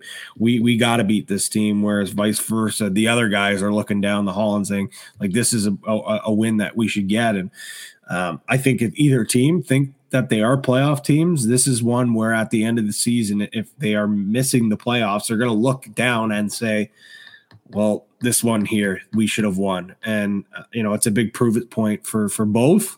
Um, I thought Saskatchewan's made some really good strides. I felt especially, you know, losing to Albany at home in in, in that heartbreaking fashion definitely was tough. But I think that they showed that um, they're a team that maybe is finding their stride a little earlier than some expected. Um, and if Frank Scigliano can put that full performance together, like we saw laid down the stretch for a full game, um, they're going to be able to come up on top. The other other thing with Philly is like, okay, Reardon's back, Katoni's back. They still lost. They only put up Yeah. nine points. How healthy were those guys really? Were they were, were they forced back? I hope not. Um, but Philly's a team. Uh, they're up and down. When when they disappoint, they come back with a bounce back victory. Uh, and then when they come with that bounce back victory, usually a disappointing loss follows it. So they're a bit Jekyll and Hyde. Um, but I'm looking forward to this one.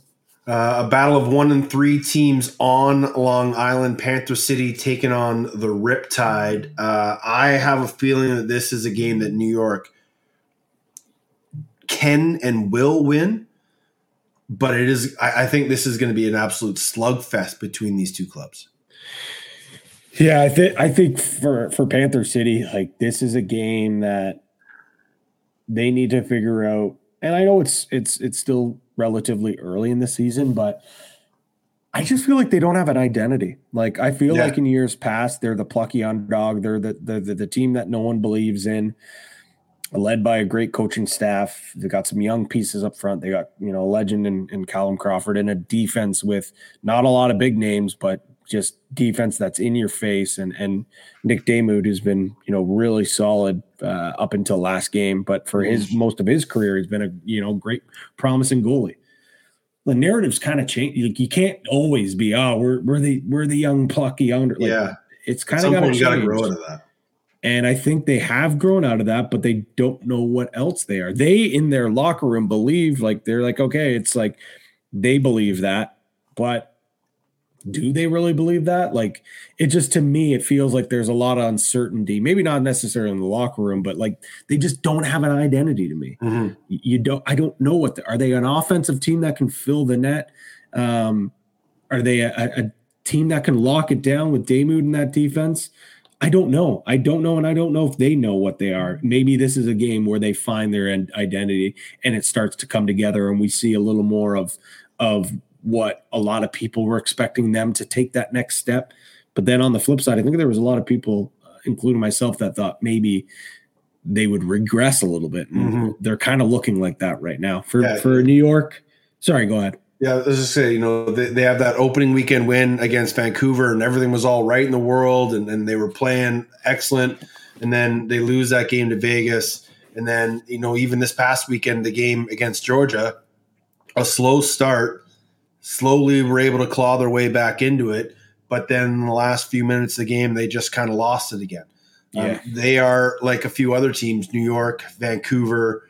Um, they got to find a way to be able to play 60 minutes. Yeah. You know, it's not a 58 yeah. minute league. You have to be able to compete from first whistle to last whistle. And, and they've just haven't, you know, again, outside of that Vancouver game, haven't been able to start on time.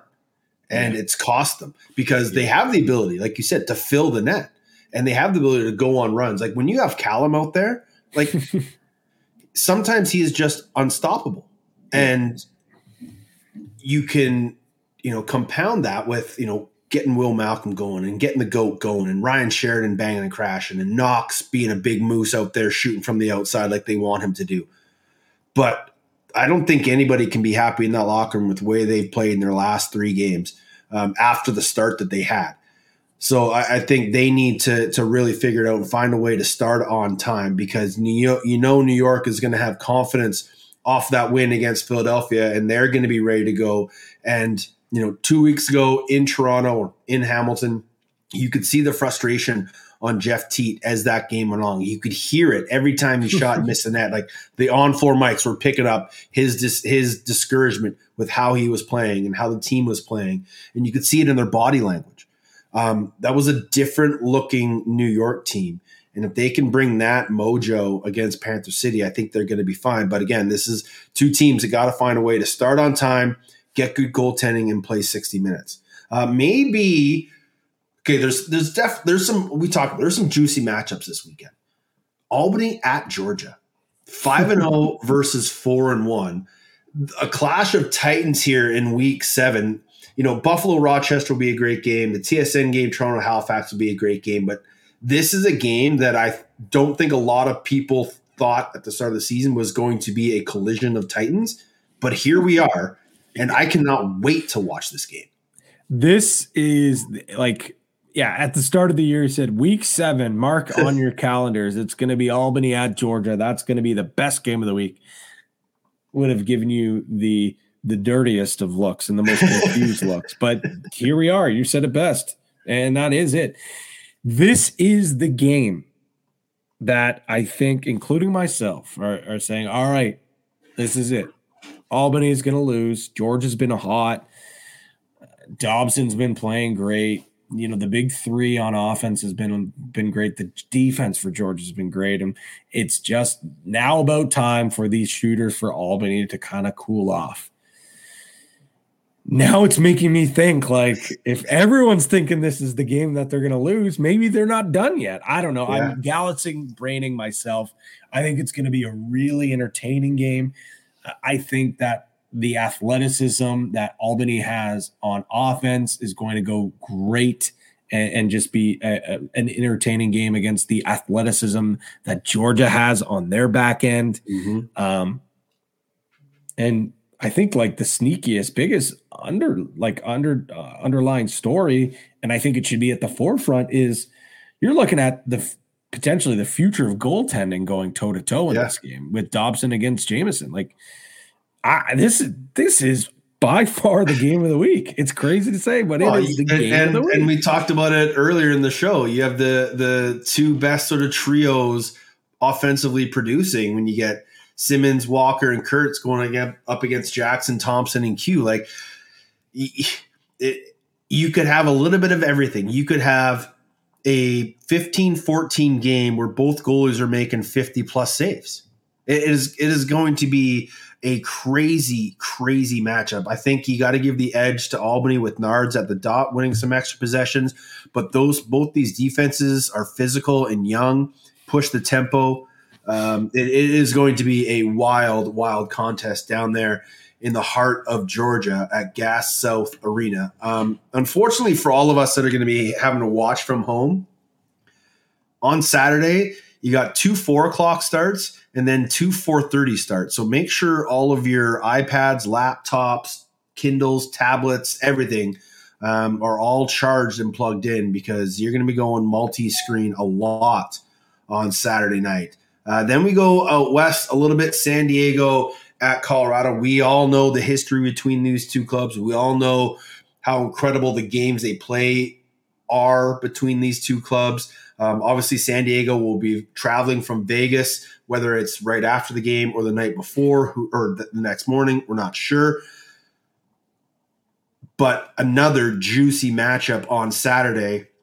But this Colorado team, again, they got to find a way to get a, a good start from Dillon Ward. Their offense has to be clicking right off the hop. You know, they got to get Connor Robinson and Eli and and um, Zed going because if they have a slow start and, and, the Seals can build off the momentum from the night before, it could be a tough one. But I, like I said earlier, I think Dillon Ward looked a lot healthier and a lot more comfortable last weekend. Still not 100% in my opinion, but he is getting better. And this is just going to be another one of those great matchups that you, going to come down to the wire if you get a, a tired San Diego team running out of gas late this is a must win for Colorado, straight up. Like I, I, don't care if it's San Diego, who should be, you know, a top, let's say three team by the end of the season. Like it's it's a must win. You can you you can't drop this one. San Diego coming off a back to back.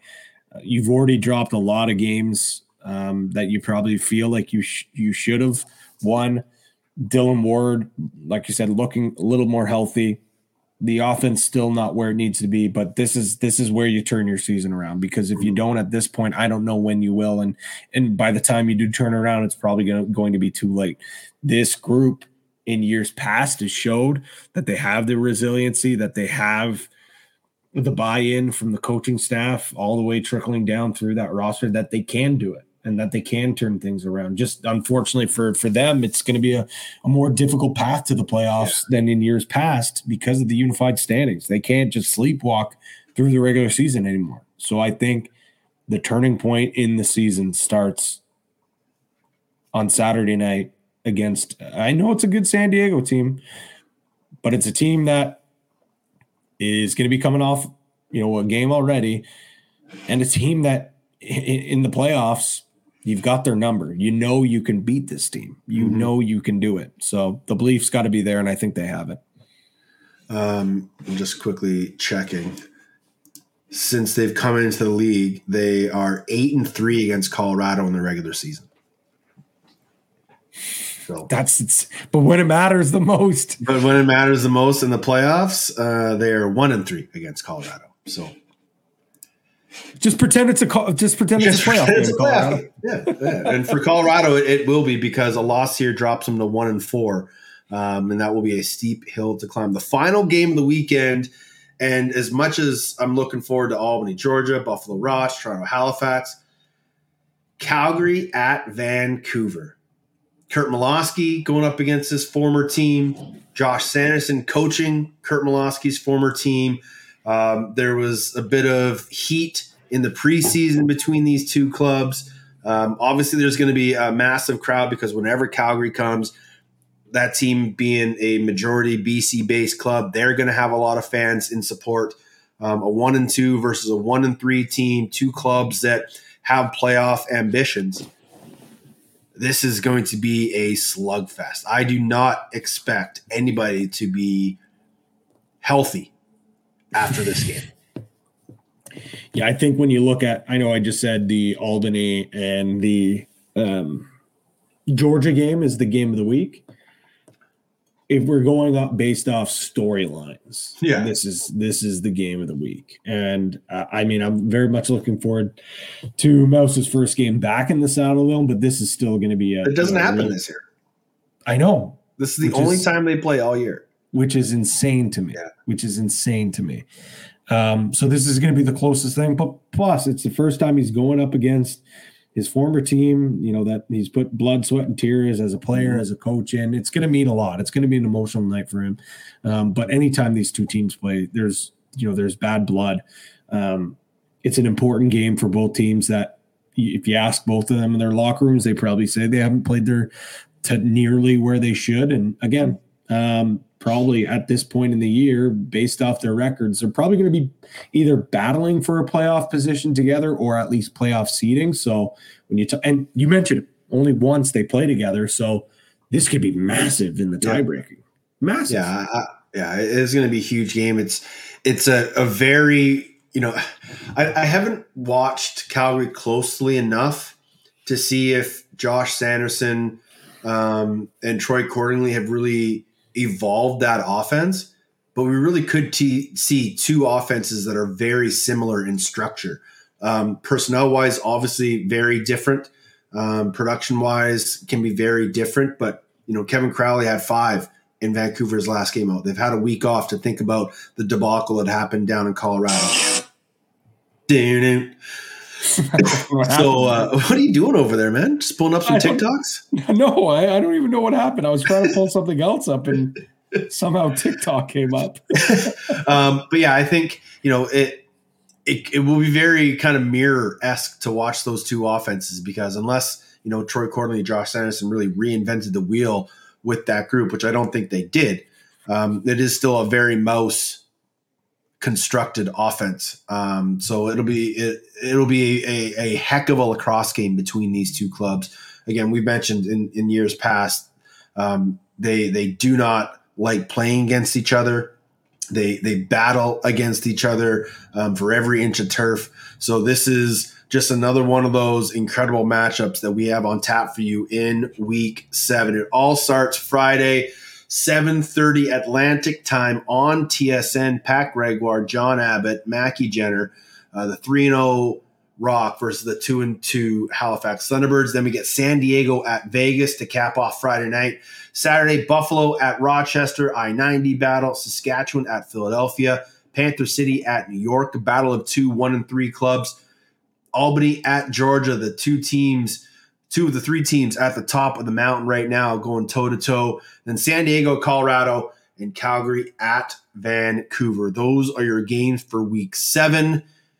I hope you enjoy every single one of them because I and Pat most definitely will. All right, Pat, you uh, you got a Jersey journey for me. You didn't get to it last week because you were on vacation. I decided to keep the rotation going. So, um, again, this is all just kind of spurred on by the immaculate grid that Graham Perro does over on NLLstats.com. We find a player that has played in the NLL since the 2000s. We give you their teams and their journey, and we have to figure out who that player is. Go right ahead, sir. All right, this player's jersey journey began in Rochester for two seasons. It's me. I went to no Anaheim for Me. two seasons. no, Two seasons. No, yeah, uh, New York for three, Orlando for one, Boston for one, Rochester for half a season, and then Colorado for their final season. You know, you whenever you do an Anaheim guy, it's just too easy for me. is this the former record holder of most points by an American in the National Lacrosse League, Casey Powell?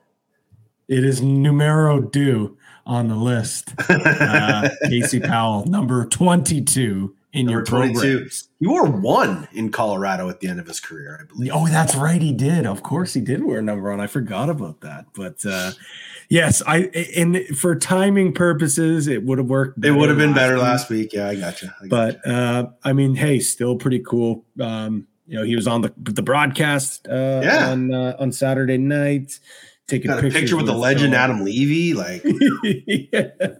um, but yeah, no, it's great to see him still involved with the getting more involved with the NLL. I know he's playing a big role um, once the unboxed uh, mhm. Unroll, you know, starts rolling out more as well. Um, cool little video that the NLL put out, uh, him congratulating uh, Joe Resetarits, friend of the program, of uh, of him breaking his own record, and I just figured it was. Uh, it would be fitting to have him. Too bad I went on vacation and took. I'm honestly, didn't I'm tell shocked. You anybody. talked, you, you, uh, I'm, I'm pretty shocked. Uh, you even invited me back. I'll, I'll be honest. I listened to the pod on, uh, was it either on my way back? Yeah, it would have been my way back. Um, or it was some point. Doesn't matter when it was, but I listened. And uh, that damn Mitch Belisle, man, he's good. He is damn good. He he knows his stuff. He's so calm, cool, and collected. Um, I thought he did a really good job. I, And anytime he calls a game, man, I uh, full volume.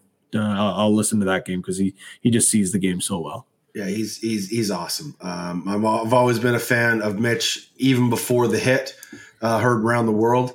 Um, and he's just done a, a phenomenal job, um, kind of moving into the broadcaster's chair. And um, he spent some time with Casey Powell in Boston uh, and Orlando, I think. Um, so he's very familiar with CP22. Was teammate of mine in that first year in Anaheim, where we went to historic one and fifteen. Um, but he's just uh, an absolute legend. I love Casey Powell. Uh, I was always a fan of his anyway. Um, but yeah, I think he said during the broadcast he usually does like one of one of these a year with Glash, uh, and they get the full Syracuse Orangemen trifecta with those two and and Ashley between the benches.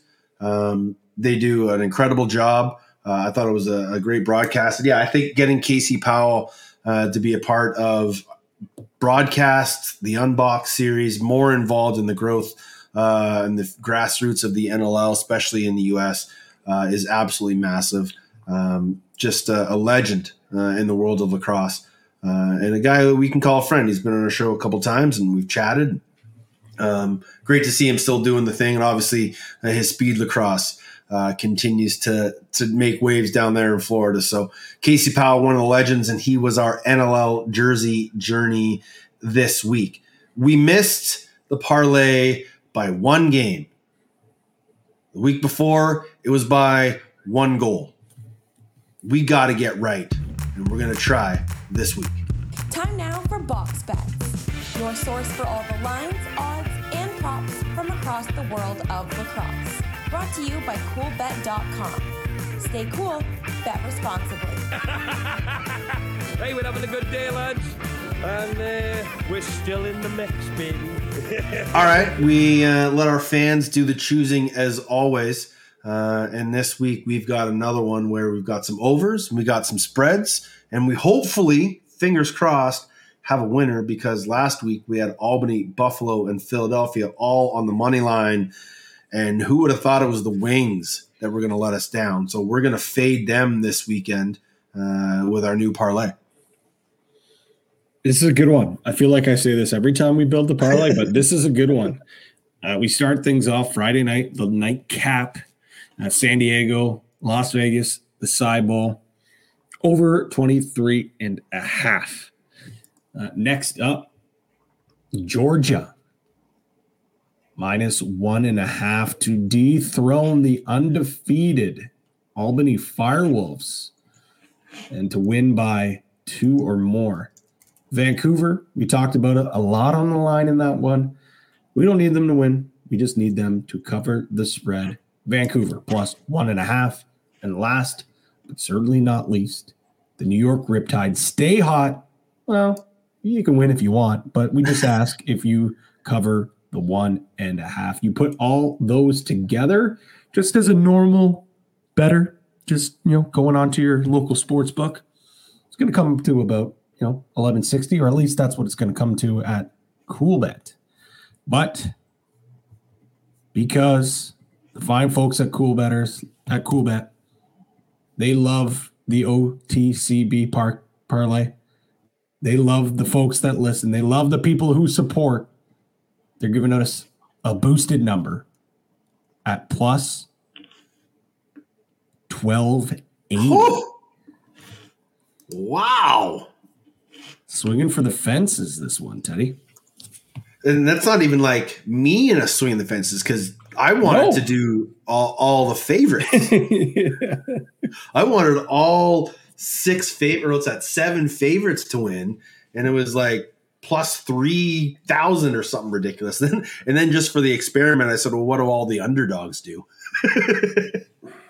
that was a number that Coolbet wouldn't even let me think about much further than uh, me typing it in my screen. Uh, the favorites to win were all, if all favorites were to win, it was plus 4,613. If all the underdogs were to win, it was plus 105, 142. hey, Teddy, you can Swing. do it all you want. Swing No, away. technically I can't, Pat. I'm not allowed. if someone else wants to Yeah. swing for the fences, yes, you can do that. But we ask while you do that, while you build your own parlay, head over to CoolBet, click the exclusive tabs. You're going to see some others. Um, you know, our uh, our friends at the Lax Class Parlay, they got theirs up. We've got ours up now. Um, take a look at the the daily Canadian specials, especially this weekend super wild card weekends go on. You know there are going to be some NFL exclusives. Um, some of the other partners at CoolBet uh, will will be throwing down some NHL parlays probably as well. And um, yeah, a lot of lot of stuff going on right now in and around the world of sports. Better couldn't think of too many better times to be playing at coolbet.com. And uh, if it's the first time heading over to CoolBet, when you register, hit that green button top right, put in all your information. And then when you're going to make your deposit, there'll be another little green bar, promo code, and type in OTCB. And CoolBet will match your first deposit up to 200 bucks. So you get double the amount of fun to place double the amount of bets. And as we always stay, say, stay cool. Bet responsibly. Um, on your uh, what was it, like a six hour flight to the DR from Toronto? Uh, Oh. four, four and change, four and Was change. it direct? Was it direct? Uh, way there was direct, way home was not, but um, a little bit of uh, maybe a blessing is the fact that I got to watch pretty much the entire Bills game because of Ah. the uh, the layover. What airport were you in? Montreal, I just you know maybe maybe I did it on purpose to get the lay of the land for the unbox game in uh, in about a month, but yeah, no, we were in Montreal, so uh, Nice. although. There was uh, delays, so it wasn't really much of a layover, but enough Yeah. to watch the game. And shout out TSN, shout out Air Canada. Um, I got to because it was a, a short flight inside the country. Yeah. TSN was available on the flight, so I got to watch like the Oh, last yeah, eight minutes uh, uh, of the game from uh, from the comfort of, of of my seat. So that was pretty fun. Um, did you get how far did you get in in Borje, the led the journey of a legend, the Borje Salming documentary? Man, honestly, it's so uh, it's so funny you say that. I had it downloaded. I actually didn't end up watching it because on the way down, I finished watched Shoresy season two. I watched Yeah. the uh the Prime uh Coach Prime documentary. Oh, Um, which What's that pretty on? good. I think, oddly enough, Prime, uh, Amazon Prime. So I watched that, and then um, and then it was close to like us landing, so I ended up like throwing on a, a podcast to listen to. Maybe that's when I listened to the podcast. Maybe it was uh, maybe it was when uh, when I was heading Um, down. But Did you? I just thought of this. Did you watch the Seals doc? Since you were kind of down there, you would have been able to get get the Seals doc in this down there. I didn't even think of that. Damn it! Why do you tell me this now? I thought it, well, if you would have no. told me you're going on vacation, I would Yeah, have you're told you what to You're- watch. yeah, yeah, you're right. You're right. But no, I, I Um, didn't watch Boromir, but it's it's it is in my queue. It's downloaded. Yeah. I could show you on I'm 4D. my iPad. Right? How is it? How is it? Uh, I watched episode one with Stephanie, and we felt it was kind of drawn out. The first episode was a little slow. Mhm. Um, I've watched the ne- I watched the next three, and it kind of picks up and it, it jumps a bunch. Like it like Yeah.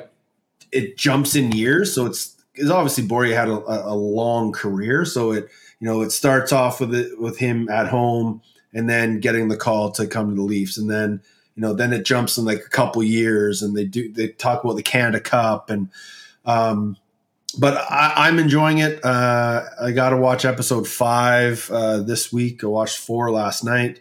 Um, but yeah, I'm enjoying it. It's a pretty cool story. It's it's interesting to see the you know how he adapted with Inge Hammarstrom, who came over with him um, from from Gavel, Sweden. So uh, and then I obviously don't want to put any spoilers out there, but yeah, it's it's just fun. It's it's a good watch. Obviously, you know Borje Salming, I was real real young when he was on the tail end of his career. Um, but obviously knew the name and, and, knew the story, and obviously I think he passed he passed away a few years ago, right? And they had a big um, tribute to him uh, at a Maple yeah, Leafs game. Year. So yeah, he was he was an absolute legend. So yeah, I, am enjoying it. I'm sure you will too, especially being a Leafs guy. But I saw on the old TikToks the other day that um, World Rugby is going to do a documentary on uh, oh, the really? Six Nations tournament. So the Six Nations, if you don't know, for rugby is um, England, Wales, Scotland, France, Italy, and Ireland, and mm-hmm. they play for the Six Nations Trophy. And so it's a behind the scenes documentary on on that tournament. So uh, I'm not sure when it comes out. It's obviously sometime in 2024. Uh, but uh, yeah, I saw the teaser for that, and um, that that is definitely going to be on my list. Obviously, we would all love to see the NLL do something like that. Obviously, the Seals are the Rush do something, but behind the scenes one, the Rock do one. But it, I think it would be awesome if we ever had the budget to to follow whether it's you know like a quarterback situation in the NLL where they're following goaltenders or star players from each team or they go a hard knocks where they go really in depth with just one team. Uh, I think that would be a, a pretty cool thing. But uh, Rugby Six Nations will be coming to Netflix, I believe, unless someone just created a a, a trailer and has me completely bamboozled. But um, I think that's another one that's coming along the way. Yeah, uh, you mentioned Rock City Unplugged. Uh, episode two, I think, just dropped yesterday. So Tuesday, we're recording on a Wednesday. Uh, haven't had a chance to watch it yet. I, I am definitely going to watch it. Um, we gave a little bit of a teaser on the broadcast a couple weeks ago. Uh, Chris Boucher was able to have a little jam session with local Hamilton band uh, Monster Truck. They played at halftime, so you know to do a little promo you know, obviously Chris Boucher and uh, Mike Hancock go back a little bit to their Bulldogs days in Halton Hills. So yeah, yeah. Hancock knew that he was quite the musician and, and played the drums. So they set this thing up and really cool, really cool. Boucher, uh, yeah. uh, he, he kind of downplayed played it. Uh, but yeah, he can play the guitar, he can play the drums, and he's a damn good drums player. Like you, you will go watch the video because it, yeah. it's really cool. Yeah, I remember watching the clip you guys played in the broadcast, and he was just kind of just very simple. And I'm sure there was at one point where he just goes absolutely off and starts hitting everything all oh, at yeah. once. So um, a lot of good stuff to watch uh, while you're traveling around, sitting at home, killing time before games. But week seven is just around the corner. A busy weekend. Toronto, Halifax, San Diego, Vegas, Buffalo, Rochester, Saskatchewan, Philly. Panther City, New York, Albany, Georgia, San Diego, Colorado, Calgary, Vancouver. TSN Game of the Week goes Friday, Halifax hosting the Rock. Pat will be there along with John Abbott, and Maki will have the call. But don't forget, all the other games available on TSN Plus and ESPN Plus. Thanks to Maki for giving us some time today. Uh, give her some love on social media. Be nice to her. Uh, tell her she looks great and did an incredible job because uh, we all know she will as she makes her TSN debut. Find Pat on Twitter at P Greggy. I am at Teddy Jenner. The show at OTCB underscore podcast or on the Instas at OTCB podcast. Thanks to Coolbet for helping you win some money over the weekend and enjoy the games. Be safe and be excellent to each other. I am an outlaw.